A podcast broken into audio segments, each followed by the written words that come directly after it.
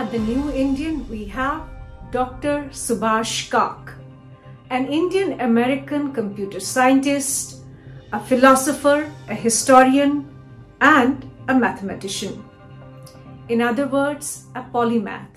He's also a recipient of India's fourth highest civilian award, that is Padma Shri, for his contributions to maths, philosophy, computer science, and astronomy of ancient India. Welcome to the virtual episode of Reason, Dr. Kak. I'm going to begin this conversation with you, Dr. Kak, on a very simple question.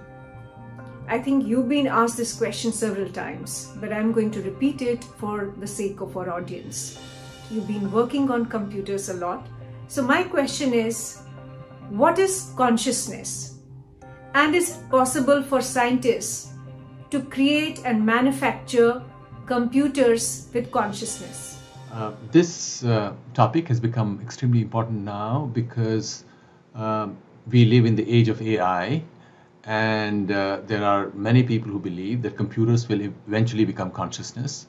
So, then, um, in order to see what needs to be done for this to happen, we have to know what consciousness is now, consciousness is not a thing, it is a certain uh, property uh, associated with our experience. And therefore, from the scientific perspective, to deal with it uh, is uh, not as easy as one uh, imagines. Nevertheless, it is now center stage in science and uh, generally accepted that it is the frontier of all of science. Dr. Kak, if consciousness is connected to all the aspects of life, is it possible that it is connected with genetics as well? Can you explain it? Um, well, first, uh, computers are not conscious machines, while the brain machine is conscious. Now, the brain machine, of course, uh, is created by our genes, and so are we nothing but uh, an expression of um, how the genes uh, create the whole architecture of the body and the brain. Well, it so turns out that um, it's not just the genes by themselves, just the DNA, it's how the genes express themselves, and that depends on a variety of things on the uh, environment as also uh, what goes on in the mind. So there is a connection between mind and body, and it's sort of it is of relevance to so many different fields, including uh, modern medicine, and uh, especially uh, because uh, modern medicine is facing what is called the crisis of reproducibility. A lot of the research cannot be reproduced, and that's because um, the research just does not normally take into account um, the role that the mind plays uh, plays in the wellness of the individual. Does language have any role in shaping the neurology of humans? Uh, Dr. Kak, is it also possible that languages could be creating different cultures and different consciousnesses? Animals are also conscious, but animals lack um, rich language like humans have. And uh, our mind rehearses a lot of stuff using language. And because of this, uh, our uh, consciousness uh, is influenced by the language that we use. And uh, therefore, uh, one could say that uh, languages or cultures have an influence on consciousness. For example, the Chinese language is uh, a kind of a sign. It's not a uh, language which uh, converts, or it's not a, um, a a script which converts directly into sound, and that's why you can have hundreds of languages in China, and it does have many many different languages, but they use the same signs, and that offers a certain uh, uniformity to the culture. However, um, this also uh, makes the Chinese look at reality in a way which is different from um, those uh, cultures where languages are inflected like uh, Indian languages. And so there is a relationship, and there, this, this is uh, well uh, recognized in psycholinguistics, although it's a contested uh, field, and uh, there is a whole spectrum of opinions on how exactly this thing functions. Dr. Kak, can we say that that um, there is Sanskrit or Kashmiri or Bengali or Tamil or for that matter a broader Indian consciousness? Would it be correct to say that there's something called Indian consciousness? I would say yes, and that's because um, the Indian subcontinent has had tremendous interaction within across uh, the languages spoken by the people and the um, literary language or the language of philosophy, namely Sanskrit. And we have uh, huge amounts of texts, uh, more than in any other cultural area. And uh, it, uh, there is a certain commonality to all of this, and this commonality can be traced to the belief, for example, in uh, that we are more than just bodies.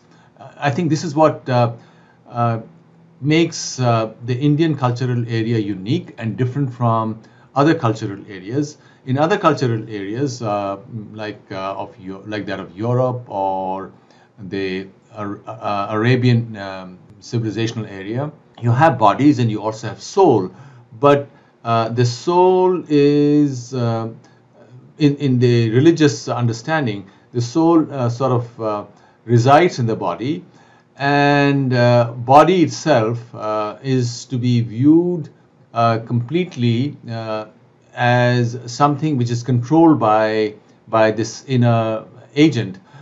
In modern science, on the other hand, you are primarily just the body because the mind is a is something that emerges on the brain, and and this is different from the Indian um, uh, consciousness area, where um, the Ishvara and the and the body, the Ishvara is the enjoyer within, or let's uh, put it somewhat differently in modern terms. You have the body, you have the mind, and you have consciousness. Uh, the mind, in contrast to the other uh, civilizational areas, is only an instrument. In other civilizational areas, mind is an agent, for example, in the Western uh, tradition. So here, mind is only an instrument because the true agent is the is consciousness itself uh, as it gets reflected in the mind. So what it does, and this is something that's been embraced in all corners of India, and it's also a part of uh, uh, the Buddhist experience, and therefore this was the dominant uh, view to uh, relating with the world uh, in most of Asia and in uh, Central Asia as well, because we do know that Sanskrit influenced Central Asia greatly. In fact, also the Slavic world in fact, uh, now it's been discovered because uh, the Slavs converted to Christianity rather late, uh, after 1000 uh, AD or so, and it was a very slow and protract, protracted uh, uh, contest. But now we know that the chief divinity of the Slavs um, was a four-faced divinity and seems to seems to have been borrowed from the idea of Shiva, for example. Shiva is supposed to have five faces, but uh, fifth is uh, facing upwards. And these four faces of this divinity that the Slavs call Shvetovid. Shvetovid is a, has a beautiful Sanskrit uh, etymology of uh, vid meaning knower. Shveta is white, or it, calls, it can also mean light, the knower of light. And as we know, Shiva as consciousness is also called light or prakasha. So the four faces of uh, are uh, in the north is Svaroga, which is Svarga, On the west is Parjanya or Perkunis. In the south is Lada, which in Sanskrit means the earth. Um, moksha. Well, the north was moksha and the east is Swarga.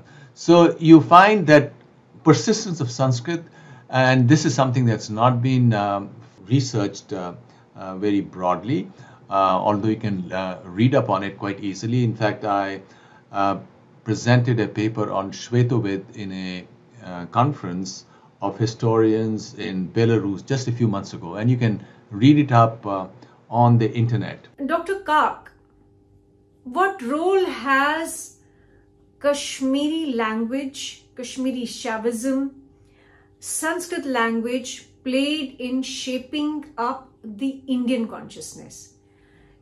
Can we even ask this question? Sanskrit, um, as we have already mentioned, is uh, quite uh, central to all of the Indian experience, all of the Indian uh, high experience uh, related to the deepest questions in all, all across uh, all regions of India. And in fact, as um, uh, Greater India expanded into Southeast Asia, and it was carried there to a great extent by people from the south, maybe from the Tamil country and from um, Odisha and from Telugu and Karnataka or Kannada country, the vehicle was still Sanskrit. So it didn't really matter which uh, region you came from and you find that uh, the ancient Javanese language, for example, or the Balinese language have a huge element of Sanskrit vocabulary.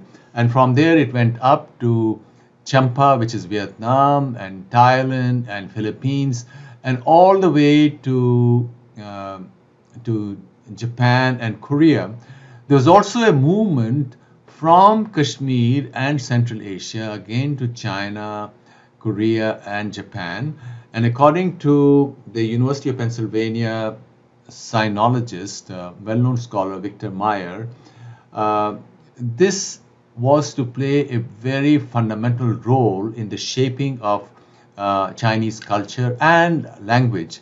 And it's been estimated that about 35,000 words of the Chinese language are derived from Sanskrit. This is according to Victor Mair. Um, and of course, for about a thousand years, all the Sanskrit uh, documents, which uh, had all aspects of uh, uh philosophy and sciences, were uh, translated uh, into Chinese and other Asian languages.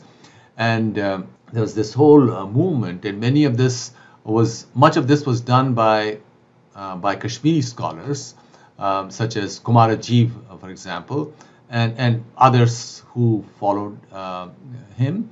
And uh, since you mentioned uh, Kashmir Shaivism, um, people don't quite realize that um, even Mahayana Buddhism worships uh, Shiva, and one of the uh, most uh, worship, which is done in Sanskrit, even now in China, Japan, and all those countries, is called Nilakantha Dharani. And as we know, is the name for uh, Shiva, uh, the one, the blue-throated one, and this, in fact, is a worship by Avalokiteshvara, who is uh, one perfected bodhisattva, and in fact, uh, the feminine form of Avalokiteshvara is uh, represented in images uh, all across uh, East Asia.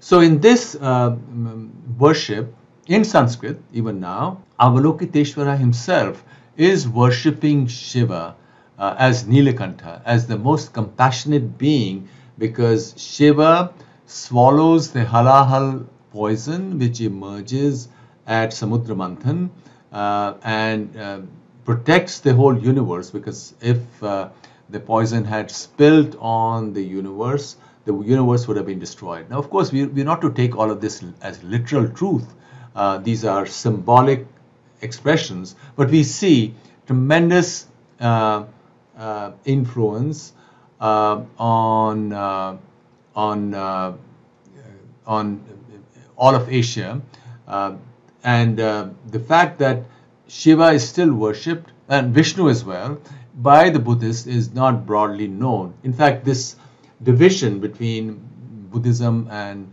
um, and uh, Sanatan Dharma is, is to a great extent a creation of um, modern academic um, Buddhologists or uh, scholars who were sort of motivated by seeing these two as two different currents. But as the great uh, um, scholar of Indian culture, art, and civilization, Ananda Coomaraswamy, in his book Hinduism and Buddhism, uh, said the more, the deeper you go into the study of uh, these, you realize that uh, there is really uh, no difference. So all of this does belong to what is uh, recognized as uh, Indian consciousness. Now let me ask you a different question altogether because it seems that we are getting into areas of debate where there's the danger of uh, being labeled as pseudoscience. In fact, India has been accused of uh, forgetting the distinction between science and pseudoscience, myth and reality, myth and science. Is there a danger of intertwining science and mythology here? Uh, before uh, religions uh, that emerged um, with uh, Christianity and uh, uh, subsequent to that, the religion as understood was a relationship with nature and with perceived reality. For example, the old uh, Greek religion, I'm talking here of uh, the West, or the Roman religion, or uh, religion, Slavic religion, or even the ancient Arabic religion, which was not very different. And in fact, you have contemporary scholars speaking of how these images uh, represented uh, fundamental truths.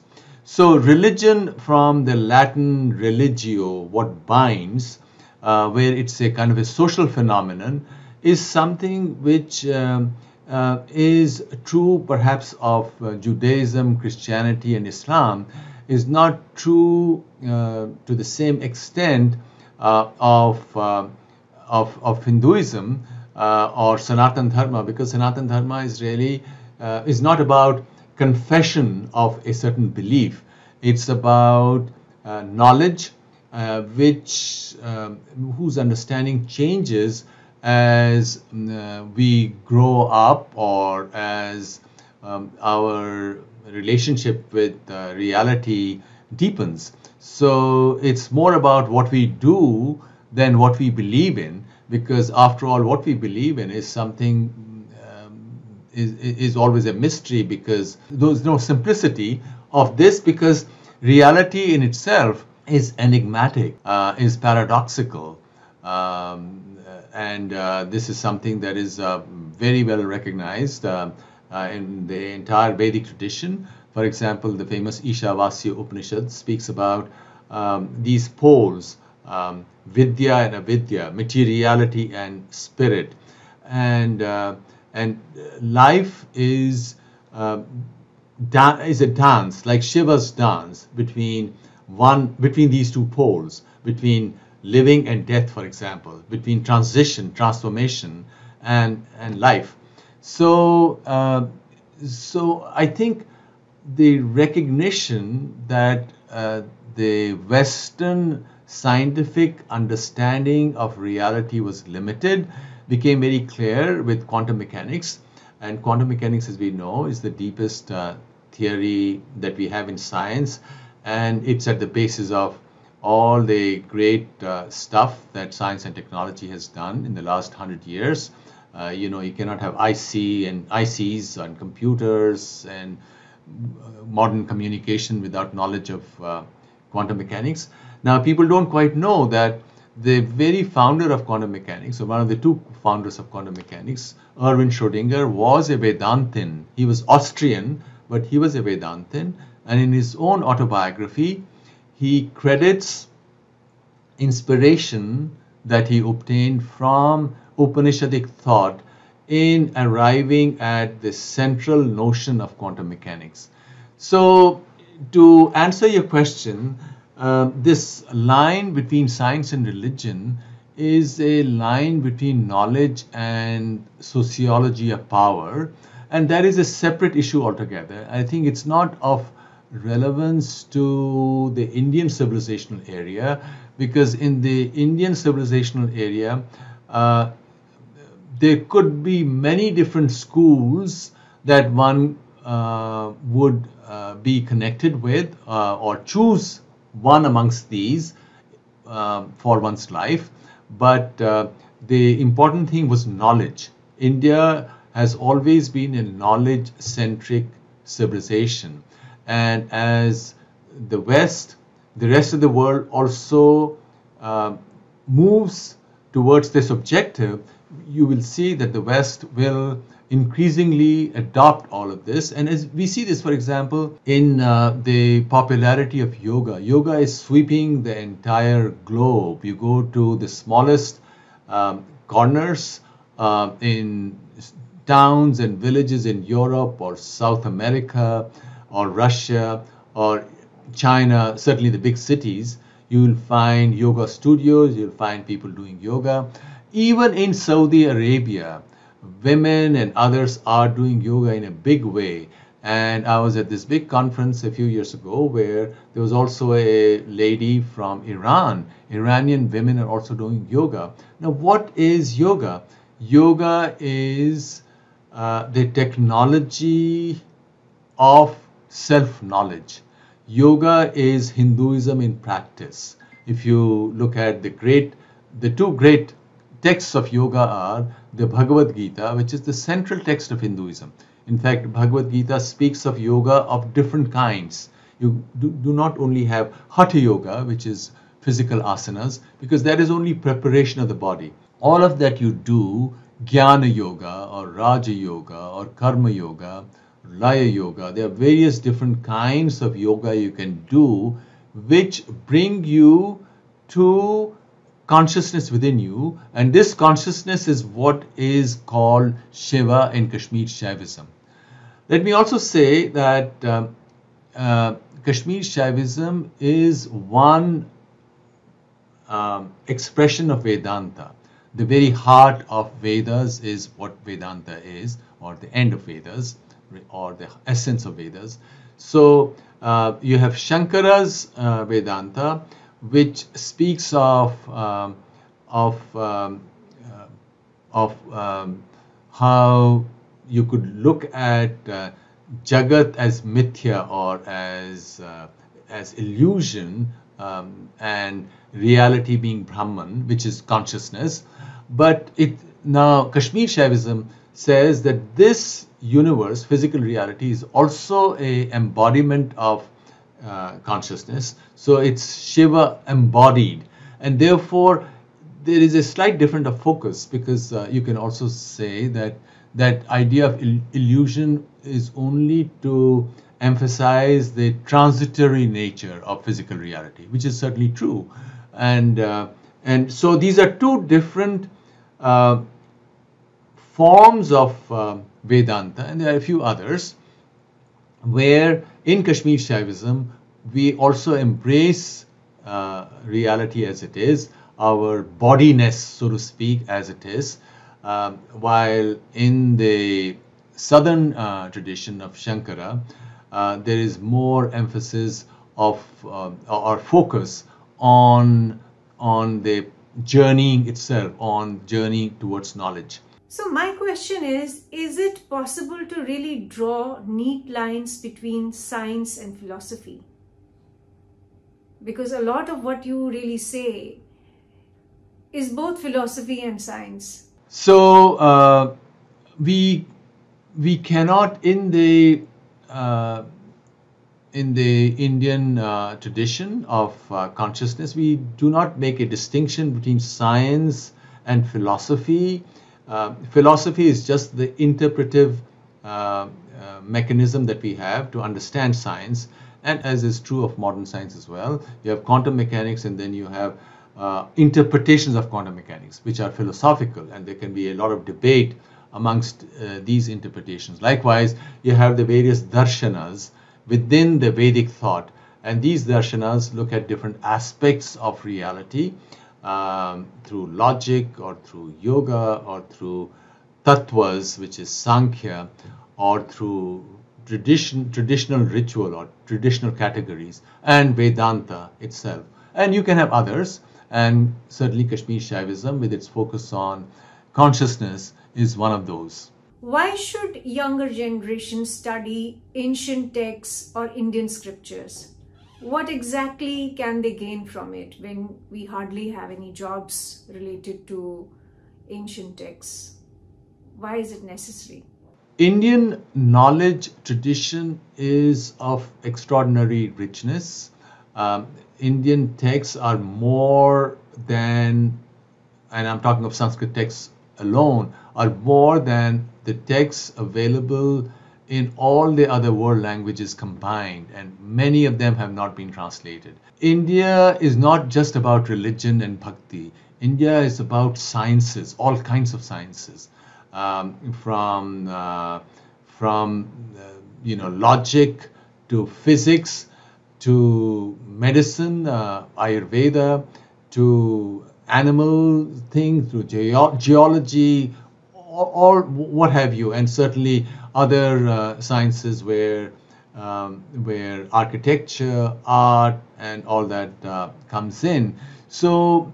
Uh, what what happened very unfortunately um, with the coming of the British, the British sort of shut down Indian traditional system of education, uh, which were pathshalas and other schools that existed.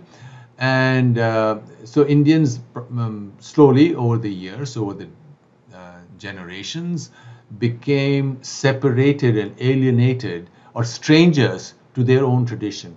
And this is of extraordinary richness and a large focus or part of it is consciousness, which is the frontier of modern science also.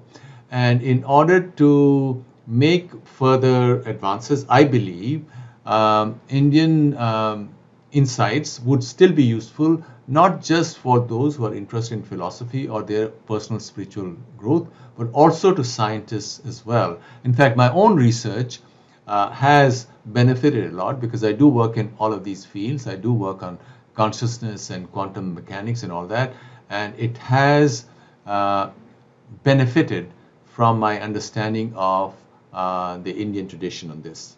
I'm going to repeat this question because I think uh, any young person watching this video would ask, what does it matter what history was, what India was 5000 years ago, or what our scriptures said 5000 years ago? and they might turn around and ask that how is it relevant to them today? Why should they be interested in this to begin with? Uh, we are in the AI age, and beyond AI comes consciousness. I think uh, for us to uh, be ready to um, deal with the complexities that the AI age is going to bring to all of us, because these complexities would be related to the fact that a lot of that many jobs uh, for which routine work is required will be done by machines in the future. So new kinds of jobs or professions or um, disciplines will have to be created and they will be created by those who are in touch um, with the subtleties of the working of consciousness. So i think india will be ahead if we get connected to our own tradition. And it's ultimately a universal tradition. It's it doesn't uh, distinguish between person and person male and female um, or whatever uh, preference gender preference you might have or which region region of the world you come from and what your personal uh, aesthetics is or what your personal belief is it is a tradition of uh, of expansion of the mind, a tradition uh, of relating uh, oneself to the deepest mystery, uh, which uh, asks questions as to who we are. Just to step back and see how important all this is, note that the US, which is the richest nation that has ever been, Um, and, be, and, not only because of its recent history, but also because uh, the US dollar is the world's reserve currency. America sucks up the wealth of a lot of the other lands also. So, in this rich country where people live in these beautiful houses, 100,000 people last year died of opioid or drug overdose. Why are people dying of uh, drug overdose? Because people are extremely unhappy. They're extremely unhappy because even if you're living in the best houses, you're a good looking person, you're a success, but you're still unhappy that you're nothing but the body because that's what the mainstream media and the school system that's the paradigm within which the western tradition operates and in my view as a scientist and as a uh, scholar of history and uh, the indian tradition i would say that that paradigm is limited and wrong and it's being uh, slowly replaced by one where consciousness is central to our understanding of reality. Because just imagine, we don't go to all these planets and stars and, um, and, and galaxies which lie beyond our own solar system. All of this experience exists in our consciousness. Consciousness is central reality and everything else. And of course, that doesn't mean that there's nothing but consciousness. There's also this physical reality. There is these two, body and consciousness, which in the Vedic tradition was called Vidya and Avidya. Vidya is consciousness, Avidya is materiality. And the Vedas uh, recognized that uh, there are uh, two kinds of uh, knowledge. One is uh, Aparavidya and Paravidya. Aparavidya is the language, is the knowledge associated with things that go through transitions uh, which is materiality, with which for which language is an important component for understanding, which are the normal subjects that we study in school and college. And Paravidya is the knowledge of consciousness. And in fact, uh, what the Vedas say is that you must do Aparavidya to sharpen your mind so that you can then do Paravidya and Paravidya would set you free.